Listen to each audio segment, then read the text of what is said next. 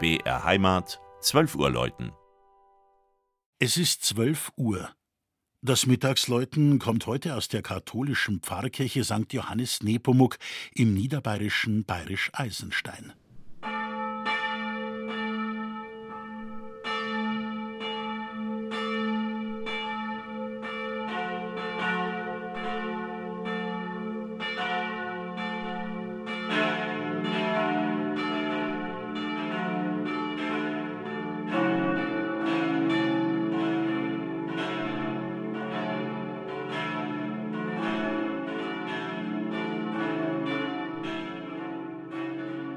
Was für ein herrlicher Rastplatz liegt auf dem Weg von Bodenmais hoch zum großen Arber.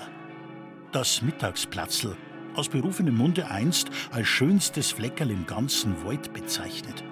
Der Blick schweift fast automatisch runter zum großen Arbersee, rüber in den Böhmerwald und zum großen Falkenstein. Und da vorn ist eine große Kirche auszumachen, in freundlichem Gelb und Weiß getüncht, dazu ein mächtiger Turm mit geschwungener grüner Kupferhaube. St. Johannes Nepomuk im Bayerisch Eisenstein. Das geräumige Gotteshaus wurde 1908, 1909 im neubarocken Stil errichtet. Der Innenraum besticht durch Helligkeit und Schlichtheit. Auch hier dominieren farblich Weiß und Gelb. Dezent gesellen sich Grün, Rosa und Violett dazu. Die aus Stuck gefertigten Altäre und die mehr als ein Dutzend Heiligenfiguren im Kirchenraum ziehen sofort den Blick auf sich.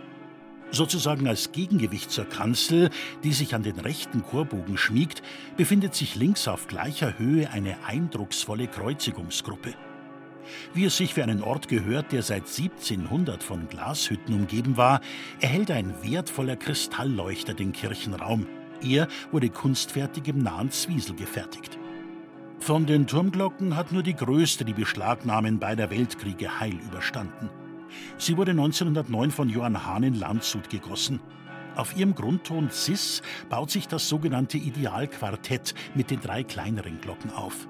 Deren älteste, die kleinste, entstand 1925 ebenfalls in Landshut. Die beiden mittleren goss Anton Guck 1962 in Straubing. Ein guter Tipp für alle Tagestouristen. Nach dem Arberabstieg an der Talstation der Bergbahn mit dem Bus ab nach Bayerisch Eisenstein und dann ganz entspannt St. Johannes Nepomuk besichtigen. Das Mittagsläuten aus Bayerisch Eisenstein von Klaus Alter. Gelesen hat Christian Jungwirth.